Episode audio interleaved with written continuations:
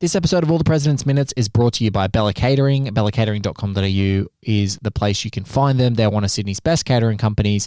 They've pivoted to home delivery of delicious food that you used to have to actually cater for huge events. Now they can deliver all this delicious food to your home catered events with your growing number of people that you're allowed to have in your home in the Greater Sydney area.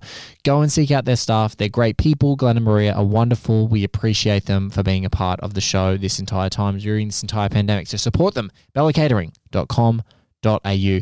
Guys, thank you for listening to One Heat Minute Productions. We have a banger of a week again. Great guests coming up, great shows coming up in our feed. The final episode of Inherent Vice. The 45th episode is this week. Do not miss it.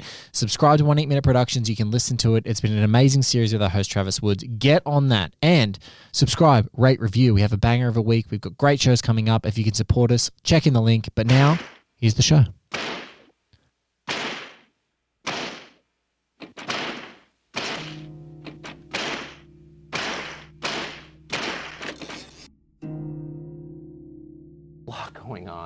Uh, that we don't have time to get to on the air, but there's something specific going on behind the scenes right now that we did feel we should tell you about. So on Monday of this week, we received a, from a source a collection of confidential documents related to the Biden family. We believe those documents are authentic, they're real, and they're damning. At the time we received them, our, my executive producer, Justin Wells, and I were in Los Angeles preparing to interview Tony Bobulinski about the Biden's business dealings in China, Ukraine, and other countries. So we texted a producer in New York and we asked him to send those documents to us in LA, and he did that. So Monday afternoon of this week, he shipped those documents overnight to California with a large national carrier, a brand name company that we've used, you've used countless times with never a single problem. But the Biden documents never arrived in Los Angeles. Tuesday morning, we received word from the shipping company that our package had been opened and the contents were missing. The documents had disappeared. Now, to its credit, the company took this very seriously and immediately began a search. They traced the envelope from the moment our producers dropped it off in Manhattan on Monday all the way to 3:44 a.m. yesterday morning. That's when an employee at a sorting facility in another state noticed that our package was open and empty. Apparently, it had been opened. So the company's security team interviewed every one of its employees who touched the envelope we sent. They searched the plane and the trucks that carried it. They went through the office in New York where our producer dropped that package off. They combed the entire cavernous sorting facility. They used pictures of what we had sent so that searchers would know what to look for. They went far and beyond, but they found nothing. Those documents have vanished. As of tonight, the company has no idea and no working theory even about what happened to this trove of materials, documents that are directly relevant to the presidential campaign just six days from now. We spoke to executives at that company a few hours ago. They seemed baffled and deeply bothered by this, and so are we. Welcome to All the President's Minutes. I'm your host, Blake Howard. It is minute 113.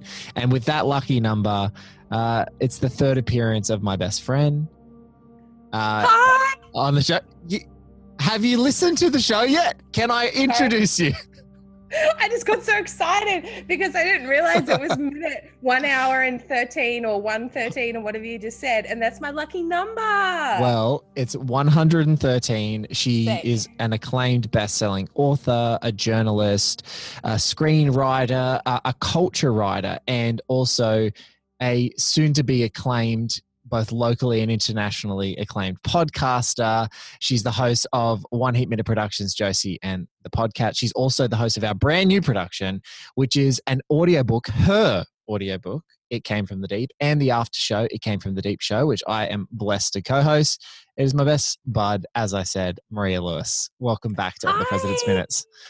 Thank you so much for having me back. I got to say, um, I, am just I'm thrilled to be back. I love the show. Um, love to see it. Love to be here, and love to do this minute. Like it's such a meaty minute, and I can't wait to just like dump some adultery tea in the newsroom, baby. Let's do it. But also, what is absolutely crazy is I had you on for one of the first episodes of the show, episode three. Worst.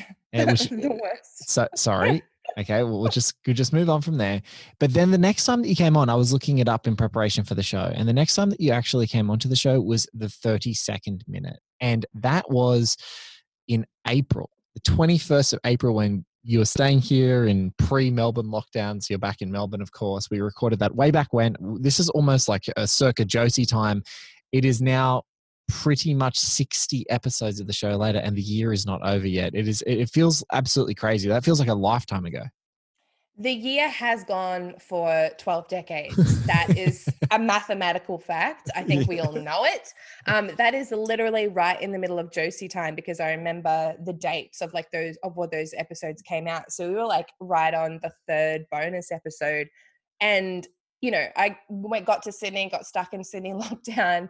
It lifted, got back to Melbourne, and then I've been in Melbourne lockdown ever since. So wherever I go, doom follows, and um, I'm just here to bring some truly unhinged energy to to minute one one three, baby. Yeah, look. Uh, I really wanted to get you on the show around the Sally Aiken minutes. I'm so glad we were able to make it happen because I love Sally Aiken. Penny Fuller is the actress's name. I love this sequence. And it's, you know, really interesting because ultimately, especially in the 70s, like journalism is absolutely a boys' club. It probably still is a bit of a boys' club in this country, absolutely. And I love her for her world weariness and just there's something great. And I think that whether it's female journalists such as yourself, and maybe it's because I know so many female journalists and I've encountered so many on this show, there's a bit of an intuition that lady journalists in a space of all that masculine energy just have. And all it takes is a look. And in the preceding minutes, Sally Aiken's look that she's throwing at both Bernstein and Woodward are just so loaded with wisdom and awesome.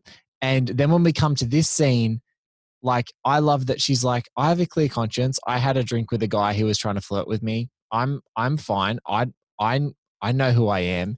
And hearing this guy who's in such a position of power in the White House, Ken Clawson, in Nixon's administration, clamoring for her to like understand the ramifications of his actions, not hers, his actions. Um, it's it's really it's a terrific if it's a terrific entire sequence it's one of my favorites in the whole movie but i love her so much because we've only seen her like kind of once or twice like popping up around the movie until this point and now we get this like this is her scene she's one of my favorite characters which is such a weird thing to say in a movie that is so uh, laser focused on this holy trinity of like woodward bernstein and bradlee and bradlee like kind of being the icing on the woodward and bernstein cake. But she in particular i really love uh, because you know not a whole lot of women in this film but just the way she's represented and i think you just said world weariness or i like blacked out and just imagined that and projected it into the conversation. But that is that is right because it's so weird. I was watching this and it reminded me of hmm, Borat too, where Borat's daughter, who is posing as a 15, 16 year old right wing journalist, she's demiking um, fucking trash bag Rudy Giuliani, and he starts like, you know, prepping his junk. And um, Borat has to run in and be like, she's too old for you, she's too old for you, blah, blah, blah. It's obviously something that's been in the news cycle a lot currently, but it just like really i don't and it sounds so weird to make those two things connective tissue but it's just like any female reporter whether you're a fake 16 year old when you're actually a 23 year old in a like satirical political uh fucking deep cut we can't break comedy movie or you're actually like in a fucking you know washington newsroom in you know fucking 70s or whatever um you have been in that situation where men have preyed upon you or attempted to prey upon you. It is just is such like there's obviously been a much bigger deal of it now. There was a whole I don't want to say like the Me Too movement, but sort of on the tail, like the Me Too movement was sort of targeted at bigger figures, if you will.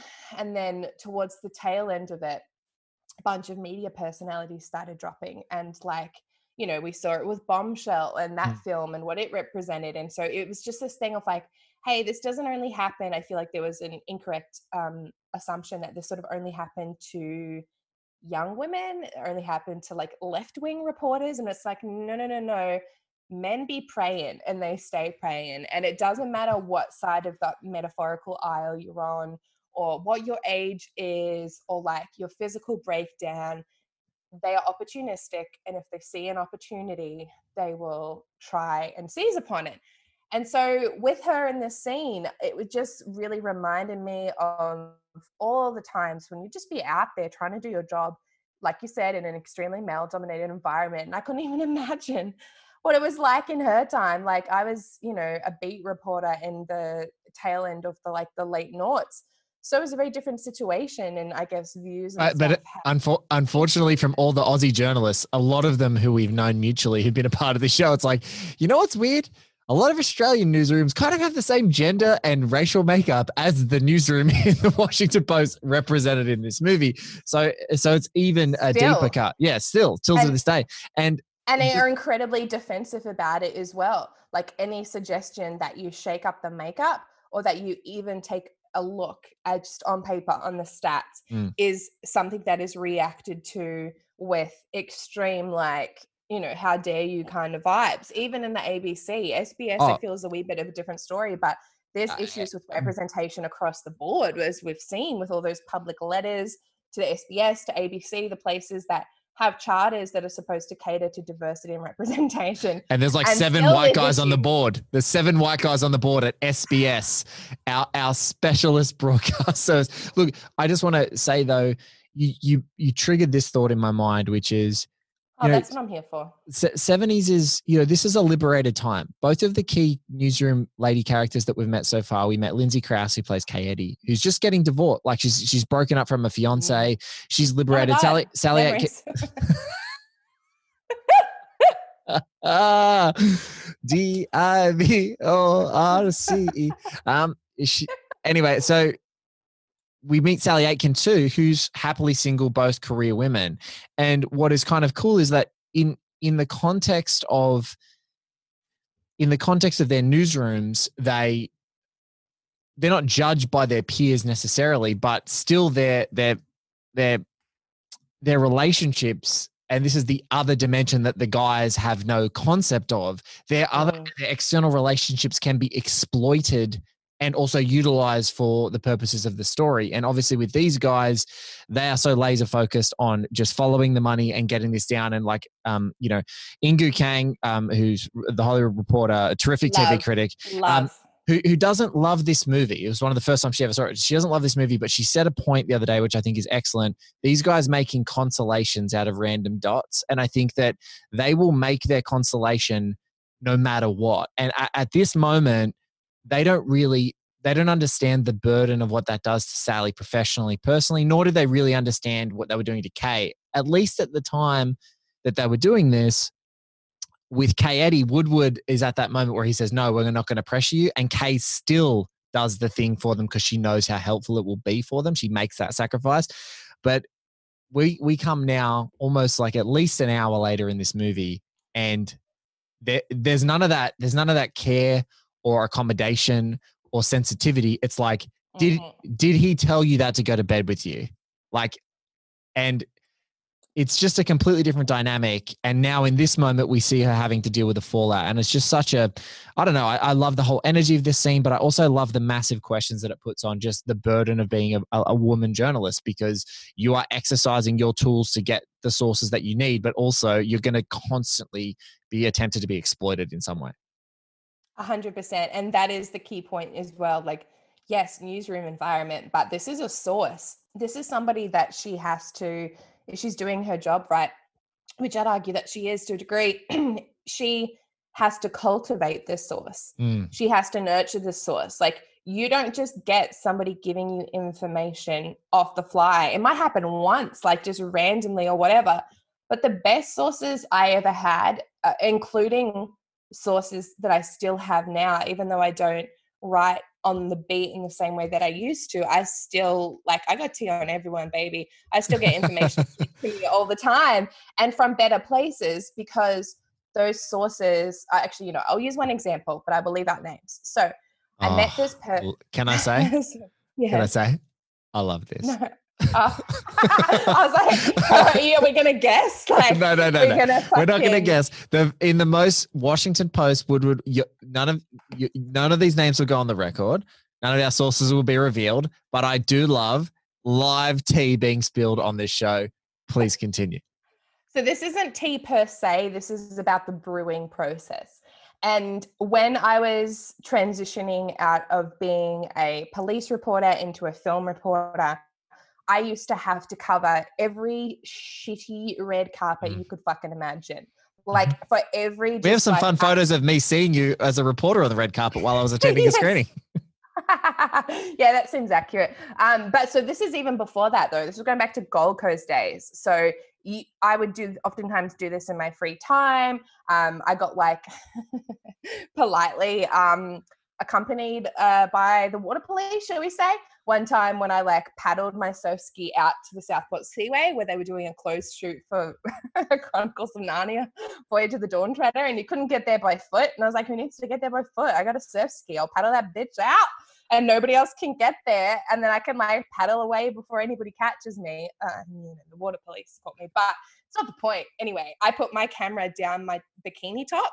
So they were never going to reach down there and um, confiscate it. So it's all good. Got the scoop. It's not the point. But so as I would be covering these red carpets, there's a person who I used to see there all the time.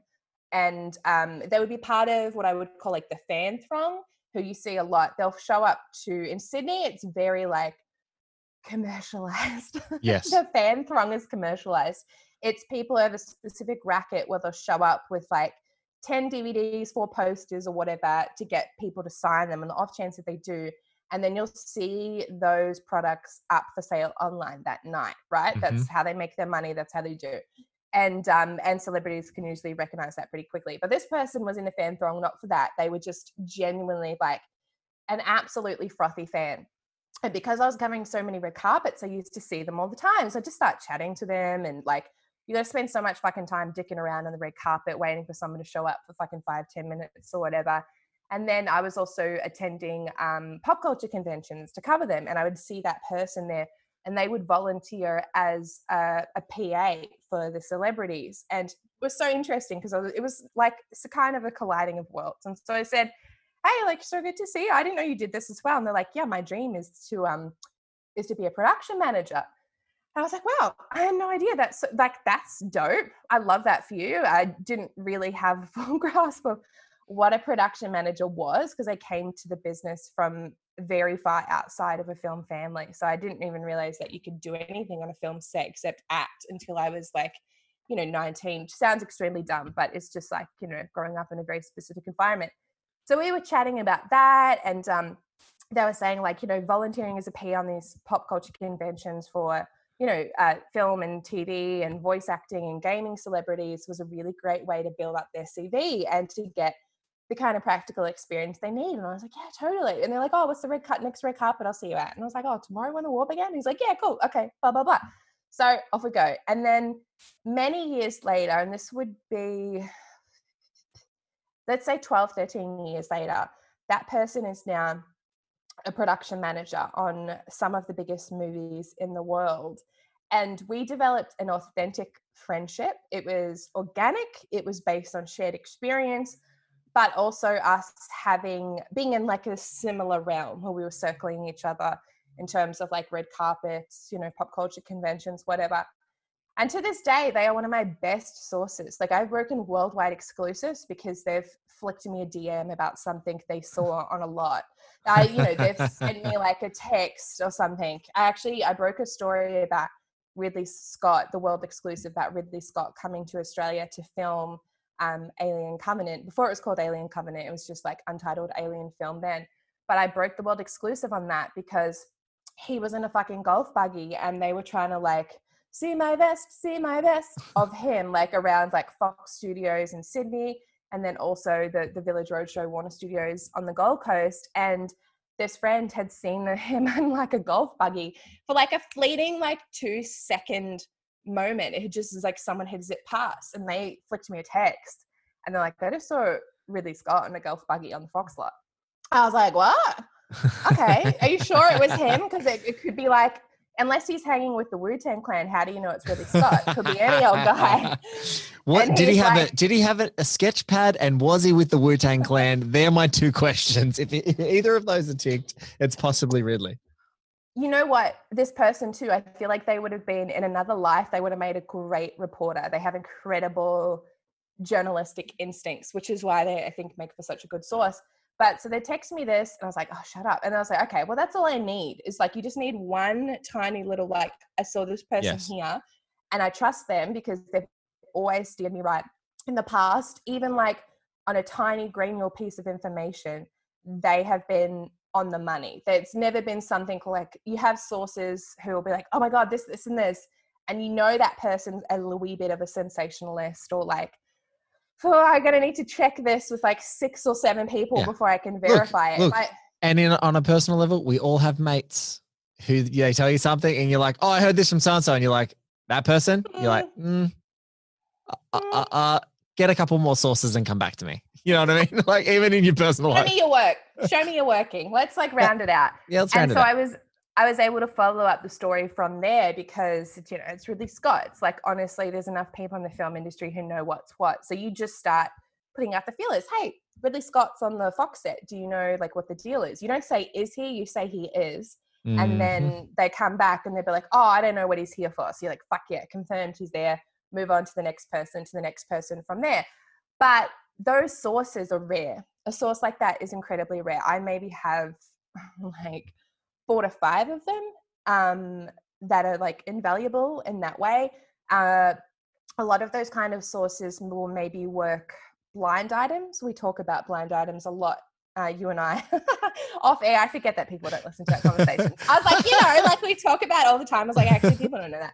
But blind items are um, in the Daily Telegraph, the Sydney paper here that I used to work for, they had a column called "Guess Who Don't Sue," and basically the whole purpose of a blind item is to like spill some tea, but like not use names, but maybe use a key few details that if you're in the know, you can work it out. But if you're not, you're like, oh, that's saucy or whatever. But blind items have become, uh, especially in the age post Gawker, where they don't exist anymore, because Gawker would just fucking publish anything. They were just wild. They're like, yeah, we fucking put it in. Oh, it's inaccurate. Oh, we'll take it down in maybe like a month or whatever. And, and to the point where they got sued until oblivion and no longer exist. But um, those blind, blind items help people negotiate contracts. They help people navigate their way through different studios in the streaming age. They help people decide what kind of agent they want to work with, what kind of representation they want, or maybe don't want. They are extremely useful. I find them extremely useful from like a work perspective if I'm like, you know, trying to suss out a team or something, or like just get a general vibe for or a feel for for it. And oftentimes they'll be like the canary in the coal mine. Usually a blind item is the start of 10 more stories about that specific thing. I was just gonna So- say for folks, it's a blind item is is a damn crack in my experience. It's like you just see this little That's like a great like, analogy. it's it's, great it's just like analogy. pss, you just start seeing water, like this little this little spout of water coming, and you're like, oh shit, like, and you see it It's online. All, you see, I knew you'd like that one.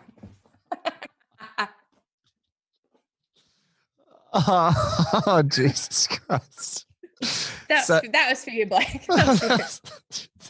Let's save it for the group chat, will you? Um, but uh, so you see it a lot on Twitter, and and and it's actually not as sensitively worded um, online or on Instagram or Scoop or something like that. It's like hearing this or hearing something or hearing news and like usually it's very much uh, sort of clickbaity spooky and there's a few uh, online journalists especially around some of the big disney properties and and uh, and marvel properties there's usually like oh we're hearing x and then that is usually the first story of the day in the morning and then by the Mhm. evening there is a fully fledged story that is bouncing around and doing the rounds like that's that's what it is but but it, it definitely in the newspaper realm obviously much more scrutiny on uh, the libel laws, especially in Australia, like libel suits and getting rid of names and making sure that you're not actually, even though it's a almost verifiable story, it's kind of one of those stories that Bradlee would say, no, get two more sources on it. We're not publishing it.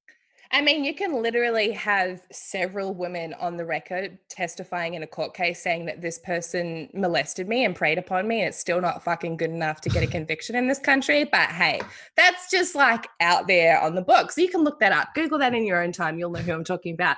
I uh, don't want to get to fame for things that are factually true. But what's really interesting in the modern age is because of that, that thing you said about libel and suing and stuff and newspapers just being just being less of them just being less physical print media than there ever was blind items have shifted over to instagram. And they also break down into specific categories. There are political blind items which is mm. like the woodward and bernstein way. Like if they had well, i mean woodward's still fucking wreaking all kinds of havoc you know but I was like, if he had Instagram, I was like, I bet you he does have Instagram. Like he's all up in people. He's got shit. Twitter, he, but he doesn't tweet a lot. Just FYI. No, but he would for sure have a Finsta like Ben Affleck does. Like he would definitely have one um, because there are full on Instagram accounts and Instagram personalities or whatever dedicated to blinds and leaking like little bits of information or whatever. And if you have a few of the puzzle pieces, you can start putting it together or it puts you on the scent or whatever. There's an Instagram account uh, called uh, Doy Moy. Doy Moy? I think, I don't know that's how you pronounce it. I'm not French, but I'm pretty sure neither are they. but it's D E U X Moy. And it is like maybe it's a private account, but it has many thousands of followers. I'm of course one of them because I'm like, tell me shit. And um, they are very clear about this is unverified information. People submit them. We don't verify this, and they'll black out names and stuff. But it has broken so many stories in the past 12 years through this Instagram account, which is literally an Instagram account of blinds. There's also ones for you mentioned like the comic book world or whatever blind accounts and like those leaks and those sources, they're on Instagram now. And that's fucking fascinating. But back in, you know, all the president's men day, it's like there was no Instagram that you could lurk on. You had to cultivate and have drinks with that creepy person or go to dinner with that person or feel uncomfortable with that person many, many, many, many times so that you could build up a relationship where you knew their information was good, you knew they were good for it, whatever they're telling you either needs to be verified by one source or 10, but also said that they would feel comfortable telling you that information, which is key. They need to feel like they can start telling you stuff. And you have to keep in mind that everybody who's telling you stuff, it has an agenda. It's very rare that they're ever telling you something just for the sake of telling it, although those sources are amazing. There's people who just like can't keep shit in and just like, oh, fucking yes. Well, but I feel I feel like, things because they have an agenda they're trying to push, and you have to be conscious of that as well. Well, I feel like right now the agenda that Ken Clawson is pushing, maybe some might even say that he wants Sally Aiken to see his blind item, or um, oh, as we might say, or the, or the busting of his dam. Um, but we're gonna watch it right now because you took it there, Maria Lewis. I didn't. I'm just following on from your joke. We're going to watch the 113th minute right now, which is Ken Clawson, um, who's only a voice actor. And unfortunately, he's not even credited in the IMDb of that. There are so many, like, again, from a technical perspective, the storytelling in this film is just so magnificent because you can visualize these characters so vividly and you actually never see them. It's such a wonderful choice. You That's um very Richard Jenkins in Spotlight when yes. he's the voice of the guy who does the the stats big, on the priests. Big RJE. Um. Uh. So let's let's dive into that. Sure. That's what anybody wants. Okay. let's dive into uh let's dive into this minute, the 113th. If you're watching it at home, that's one hour and 52 minutes on the dial. Maria and I are going to watch it right now together. You guys are going to listen along, and then we're going to come back and talk about it. Over for a drink your apartment. Well? Jesus Christ, you just shut me down. If that appears in the papers that I'm over at your house having it, well, do you know what that does? Oh, I don't see why. You don't. You don't. There's nothing bad about it. Well, there sure is. This just incredible. Well, I have a clear conscience. Sally, I have a wife and a family and a dog and a cat. She said that he was in her house having a drink. Oh, look, I don't care where it happened. What happened is what counts. We asked him about it. He said he forgot the entire incident. Yeah. Ken Clawson on the line. Ken Clawson on the line. Jesus. Ken, what's up, kid? Ben, now look, this whole thing that's going on over there, Ben, I want you to know that I never claimed authorship of the Says Canuck he never wrote the letter. Ken. Ken Bradlee's shit eating grin as he answers the phone, says, Ken, leans back on his desk, puts his legs up, and literally looks at the boys like, fucking strap yourselves in, guys. This is gonna be. This is going to be interesting. We're in for some good shit. It's like he's watching Real Housewives of New York or something. Oh, Like he's for real, just like this is gonna be so goddamn good. Jason Robards' performance, like as I think I've said on the previous two episodes uh, that I've been on, where I've just been like, "He's the best." It is my favorite performance in this movie. Um, he's just, oh, it's just so good. There's just that bit where he leans back and he's just like, "Oh my fucking god." yeah. because you know that he's calling you that quickly after having just spoken to her and having spoken to the boys like it's there, there's an issue there it's either true or there's a kernel of truth and the kernel of truth is just as valuable you've got you've got it you've got the whiff of it if that makes sense Before we deep dive onto the specific of the Bradlee moments, because I think there's so much to talk about, I just want to go go back to the actual phone call. Firstly, Sally Aiken's mustard jacket and floral shirt combo with large collar is outstanding. Absolutely Mm. i mean i could see her working walking around brunswick in that outfit to be honest yeah. like extremely prescient yeah. Um, I I love uh, corduroy pants from uh, Bob Redford, one of the only men who can uh, get away with wearing corduroy pants and making them look cool. But the best part of that minute for me, and it kept drawing my attention, is the cigarette ash and stains on Dustin Hoffman as Carl Bernstein's tie was what was drawing my attention to this one. I was just like, this is such a funny thing because she's so put together, absolutely looks pristine. The boys look kind of like a little bit like a bit of a hot mess, um, as as they're probably working like countless hours right now on their roster.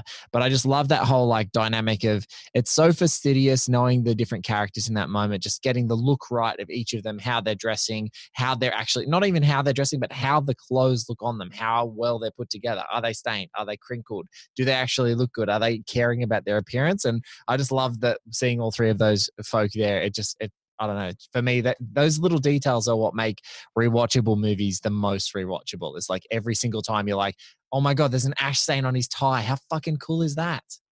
so fucking good and such a nice like little detail like you know that's somebody this this is like one of my favorite things about movies and movie making is the simple statistical odds of a movie being good are near impossible yeah. all of the things that have to go right for a movie to be just okay are insurmountable. It makes my brain boil. It's why I would never ever want to be a director. I just like it just stresses me the fuck out. I'm like, I'll happily write your damn screenplay or produce whatever you need, but like I get stressed out by that idea. Even like from a studio level, trying to sort of oversee that kind of situation where there's a thousand moving parts. But what I love about really good movies is when everybody is on their A game. And I don't just mean the actors. Obviously, we've talked about the cinematography in this film and how good it is, the directing, blah, blah, blah.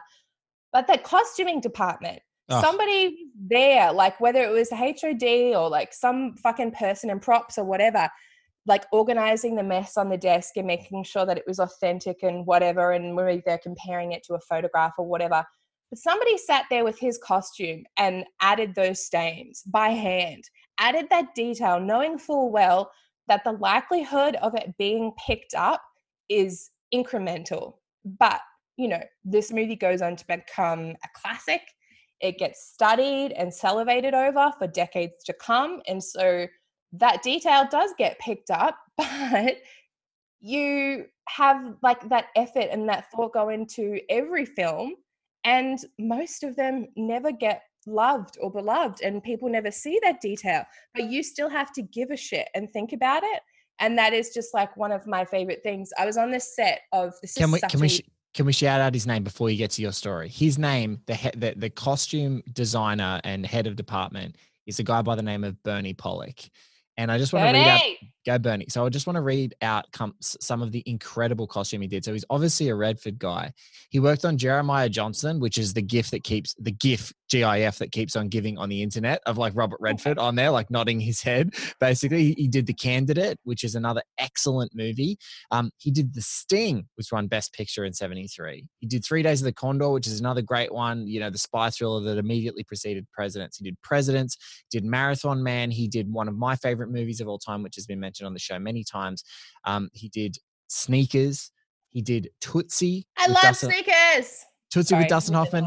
And uh, but so he's he's definitely been around. Tootsie can go fuck itself.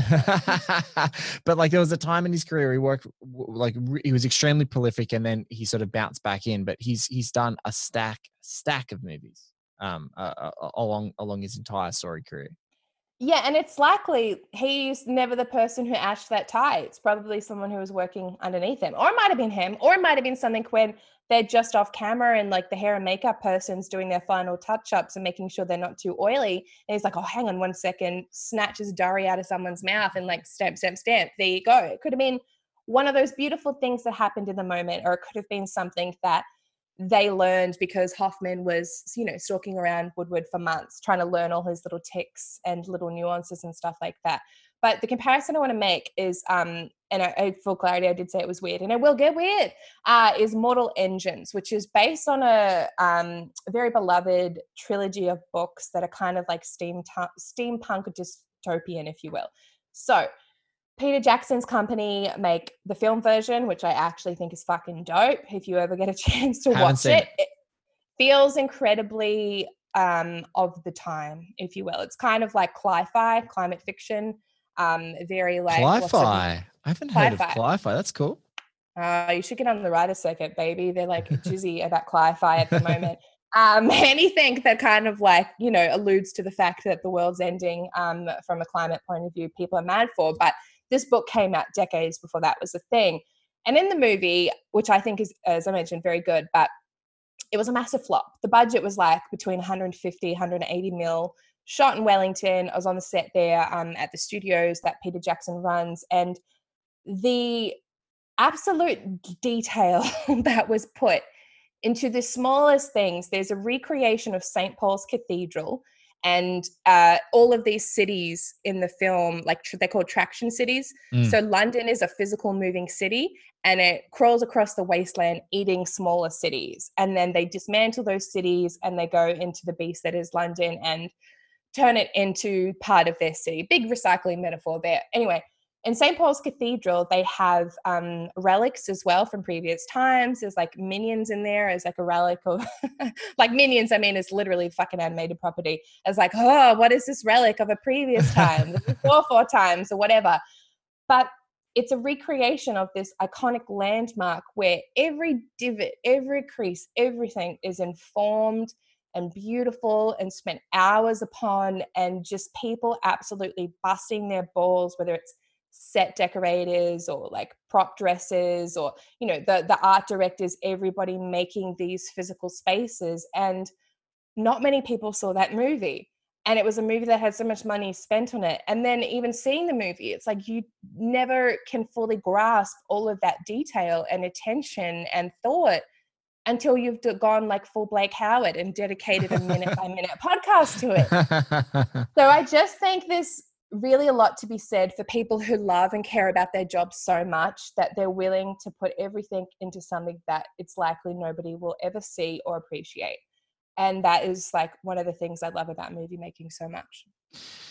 Yeah, I mean, with those behemoth productions, so many of them, you know, just from a pure and critical standpoint, are, are, focused so exclusively on the story that the craft of the film is often sort of underplayed or ignored. And and when you have a look at it, and also, it's uh, I personally, and I know that you're like this as well. When you see something that is exquisitely put together in the modern context because so many so much of it is usually you know done with digital effects and things like that that's what you savor it's like oh my god imagine being on that set imagine the feeling it like gives you a different texture it, it adds to it in such texture, a way That's it. There's it's literally texture. And I think um I can't remember if I spoke about this on the previous episodes, but there's this uh, production designer I know, which I've always said like if I could go back and do it again, I'd be like, fuck journalism. Um, I would study to be a production designer. That's something that like utilizes all of my talents, like getting to work in a team, getting to be creative artistically, but also getting to just research the shit out of things and be professionally nosy. That's like all of my shit. But this person is a production designer who works um, specifically on Conjuring Universe films. She's done like, mate, she didn't do the first two, but she's done everyone since. Anyway, so she was working, and I was talking to her about it on this uh, on Annabelle three. Annabelle comes home. It's actually really fucking good. Um, for people who are like, I won't watch the third in a thing. I'm like, "Mm, okay, don't be like Halloween three, seasoned of the witched about it. You know what I mean? There's some real quality gems when you get to the third entry in a property. So I was talking to her as she Rocky was three. like, said- Dark Knight Rises. Ah, thank you, thank you. Yes, I was like, can somebody else bring the actual examples? Because I'm just like trying to push through this narrative. Like you do the fact checking. Um, so I was talking to her. She was working on the set, and she was like filling the cupboards in a recreation of the Warrens' house, and their house. She had physically recreated the wallpaper that they had in their real house, which wasn't something that could be manufactured anymore.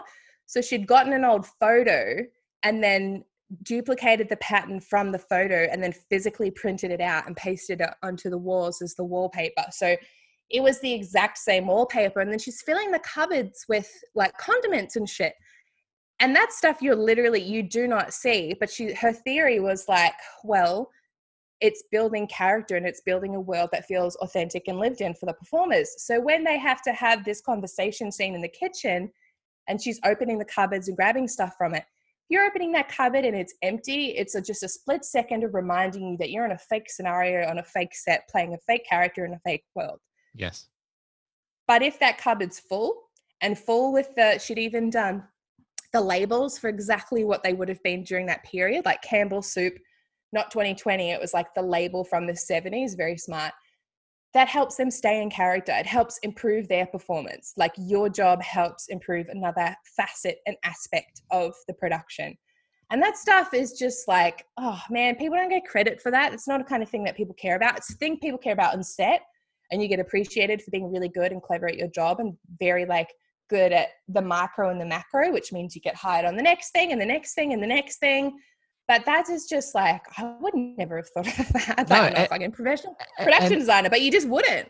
And there's one little tidbit about to, to take it back to a journalism film um, as a topic is Tom McCarthy, who is an American actor and, and and film director who directed Spotlight. He he and his team on Spotlight did some sort of probably the most comparable, painstaking recreation um, of a newsroom since All the President's Men with Spotlight. And what they did, and this is the production designer just like a- and team being so good, they let real Boston Globe reporters on the set and the people went to their real desks, like the desks that were theirs, and changed how they were organized.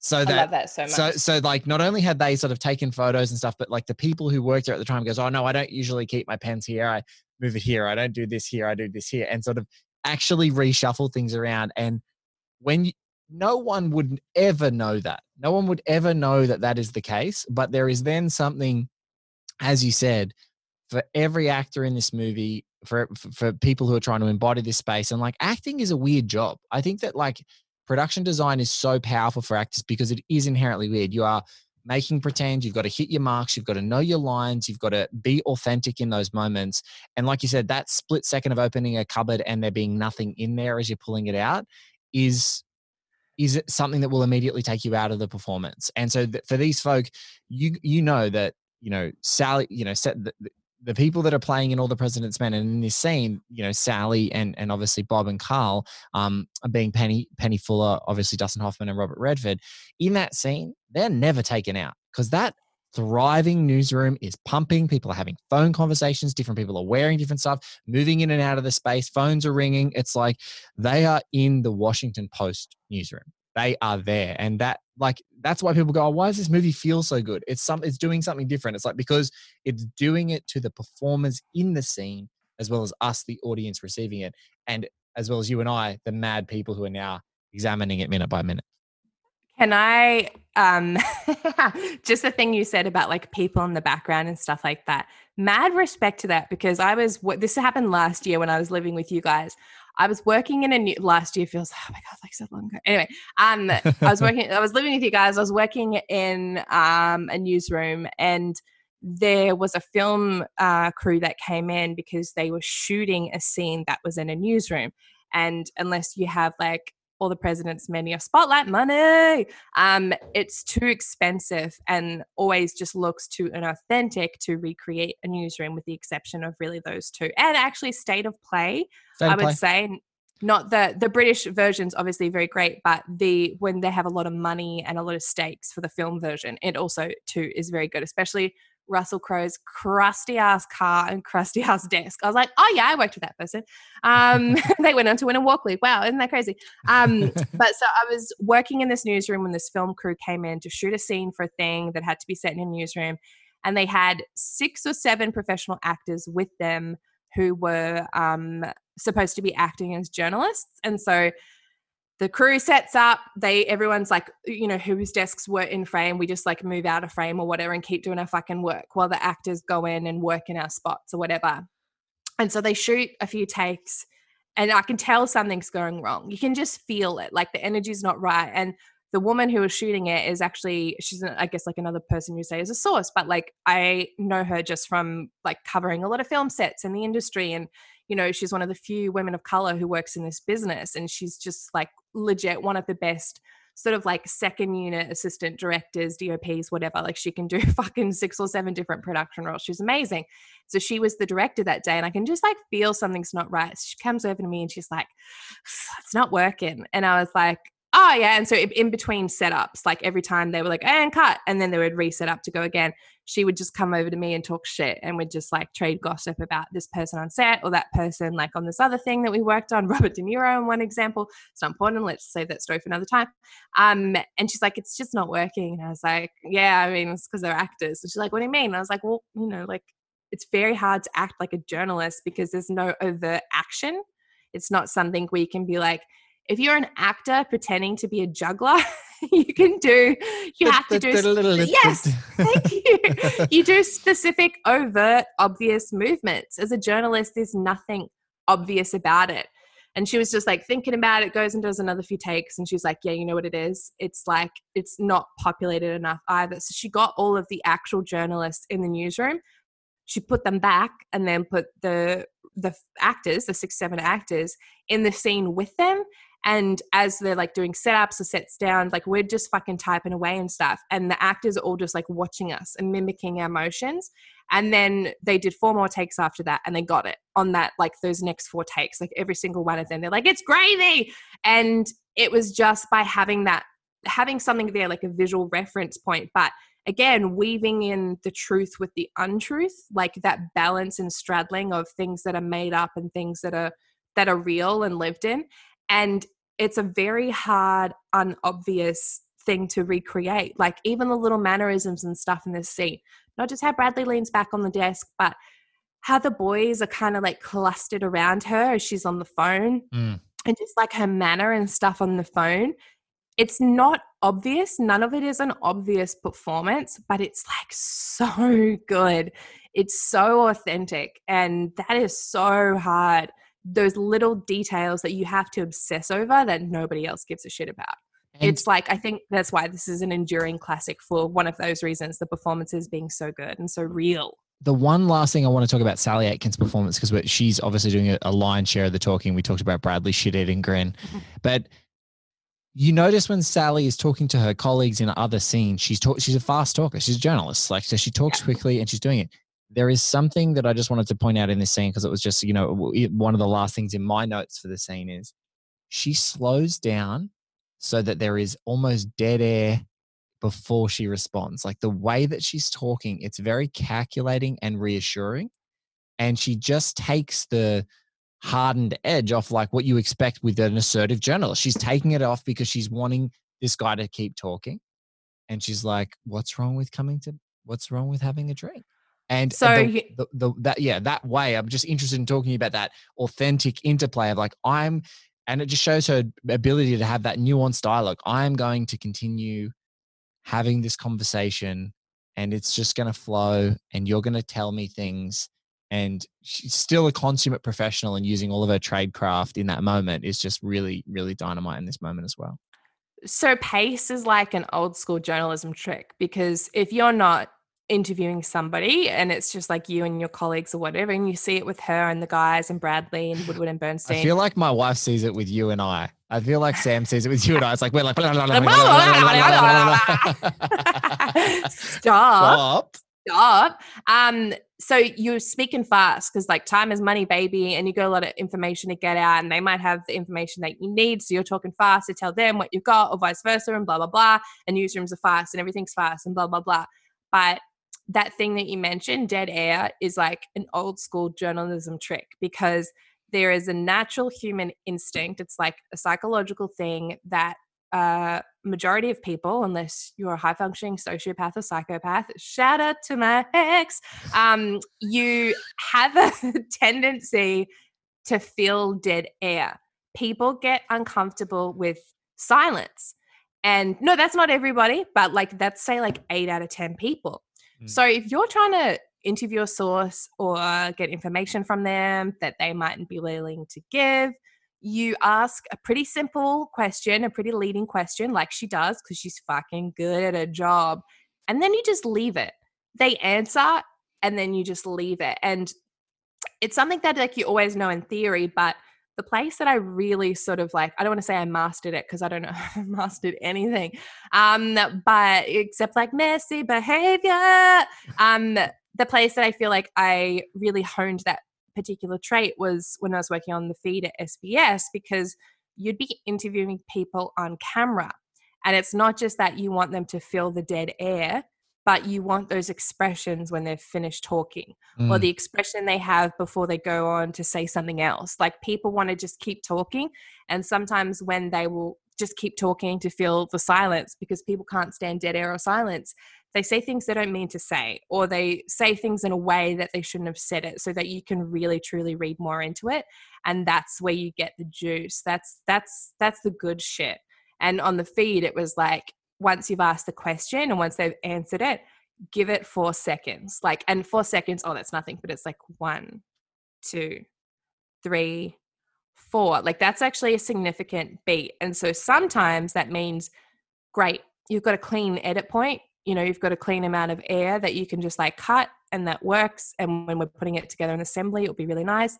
And then other times it's like they're getting a really good facial expression mm. or they end up just keep talking about something because they're just like oh they, expect me to say something else it's a natural or, instinct you're just like ah okay or, or our favorite the moment in gone girl where nick played by ben affleck ben affleck to some does that moment where he instinct- oh, Ben Affleck. Ben Affleck to some um, instinctively smiles. Oh. Like after saying the heartfelt thing, he does the weird, dumb, like, I don't know what to do with my face. You know, mm. like like I'm in front of cameras. What have I done for my entire life?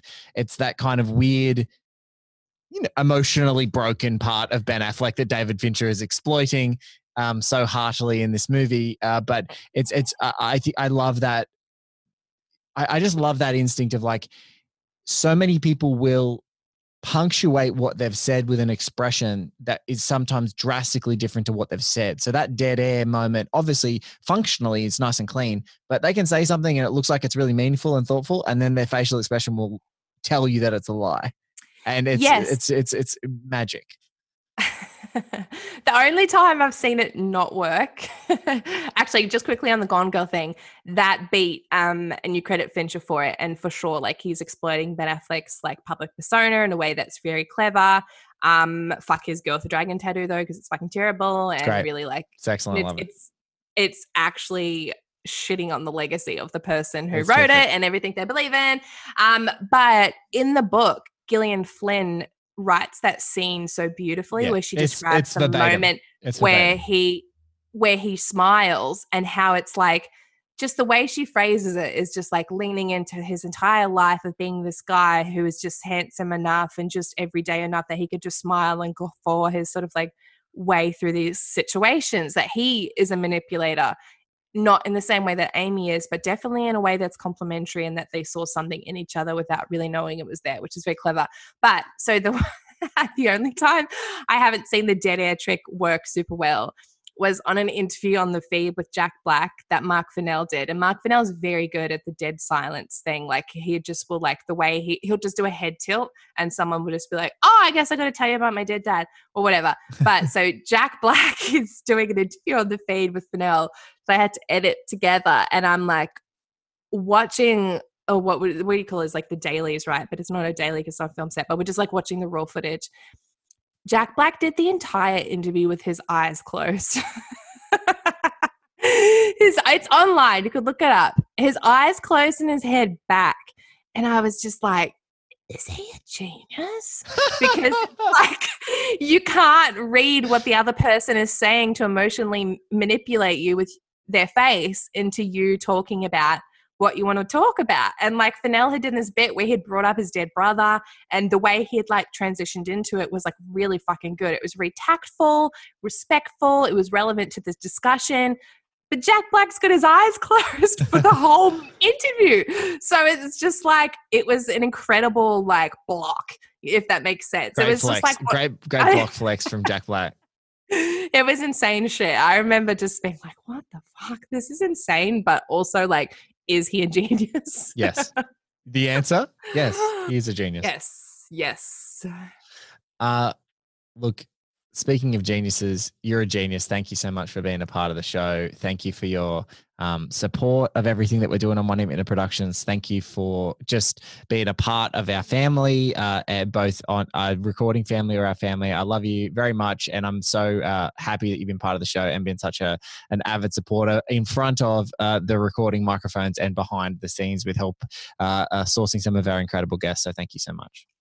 Can I just yeah, and like I'm just gonna you just like fucking verbally joked me off, so I have to do it back. No, um, but I am so proud. I'm gonna, be, I'm gonna be like Jack Black and just lean back and close my eyes. just close your eyes. Close your eyes. It, oh, fuck, it's so funny. I'm gonna What send you the link to that after it. It's so good. I'm looking at it. um, but he, um, he, you, with all the president's minute, especially like I know I've been very vocal about I'm not the biggest Michael Mann fan. I'm sure he's a lovely person. I just don't really love his movies, and I definitely don't like Heat. But with all the president's minute, I feel like you have really elevated the minute by minute structure, which you were like one of the pioneers of and stuff. But the range of guests that you've gotten has been so impressive and so eclectic and so complementary to all aspects of not just journalism but filmmaking in particular. Like i you know we're mates so i hear who you're having on and whatever but sometimes i don't and i just go to my podcast feed to listen to like the eighth episode you put out that week and i'm like oh my god he got that person? Like it was just the guests have been so good and there's just so much value packed into like over 100 episodes. It's goddamn really great and you should be so proud of yourself because it's just like you know there's a level and then you just have stepped it up another notch with this i uh, really enjoy listening to it every week and getting completely surprised and delighted by it and that's like coming from somebody who has like a spoilers version of the show most times so i'm Yeah. just like oh wow what a treat didn't see that coming big pivot big pivot Well, thank you so much. And like, I genuinely, you know, for everyone who's a fan of One Heat Minute Productions and everything that we do, of course, One Heat Minute was our was our, you know, the the Baby. inspiration. It was our baby. It's the inspiration for everything that we're currently doing. But I genuinely have been completely blown away, and it wouldn't it wouldn't have been without One Heat Minute. We wouldn't have been able to start as incredibly strong as we have because I think that people knew that our intention here is to speak passionately and to scrutinize great works of art or things that we really think add value to the cultural conversation. And so so many of our incredible guests were you know were in, incentivized and inspired by our work that we did in one heat minute to come onto all of our great shows to reach out and say you know come and be let us interview you as part of josie and the podcast. Come on to last 12 minutes of the mohicans. Come on to all the president's minutes or and now you know putting up the bat signal for our future projects like like uh, zodiac chronicle you know, I- I was intending, um, I was only intending for that Zodiac Chronicle series to be 12 episodes, but I think right now I can say pretty comfortably it's going to have to be 24. They're going to have to be two parters for every section because I've already got 40 guests that want to do the show and I don't know where I can fit them. So it's just one of those incredible things. And uh, look, yeah, it's it's been a blast. It's been a fun ride. So we're, we're nearly at the end of it. Mate, the end is nigh. The end is nigh. The end is not. So the end is. ways. The end is nigh. The end is not Bill Nye. But uh, thank you so much for uh, being a part of the show again. Thank you so much for having me. There she is, my bestie, Maria Lewis. If you want to follow her, it's at Movie Maz on Twitter. That's the best place to find all of her stuff. If you want to listen to her on One Heat Minute Productions, you just go back in this feed and find Josie and the podcasts. It's in the One Heat Minute Productions feed, and you can also search it separately as its own feed right now. Josie and the podcasts. Maria is the host of that. There are six uh, full episodes of the show, and then there's six bonus, so 12 in total. We also now have a new project for One Heat Minute Productions called It Came From the Deep, which is an audiobook of Maria's novel from her Supernatural Sisters series, It Came From the Deep, where each chapter is coming out every week. But we're also doing an audiobook after show where Maria and I, and sometimes some guests, host uh, an after show that break down the themes and the inspirations behind the book. So check that out. It Came From the Deep is available everywhere as well. Guys, thank you so much for listening to One Heat Minute Productions and all the President's Minutes. If you want to support us, one of the best ways you can, subscribe, rate, review the show. It really helps. Uh, it helps get more people involved. We are on the downhill slope. We'll catch you on another episode very soon.